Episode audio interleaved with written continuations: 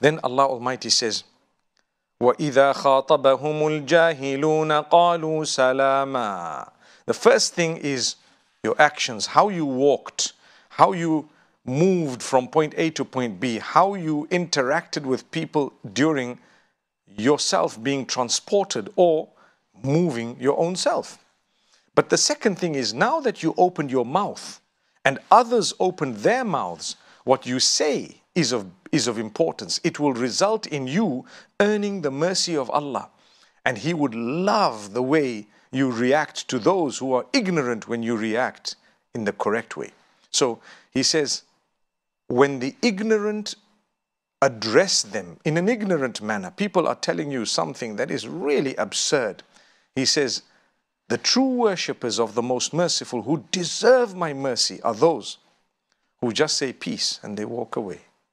They just say peace and they walk away, which means they say a statement that will not inflame what has happened. They extinguish and they excuse and they just depart or they leave with a good word. So ask yourself, are you a person who says a good word and then leaves? If that's the case, good news to you. Because Allah, the second quality He makes mention of is about turning away from those who try to provoke you. That's the word.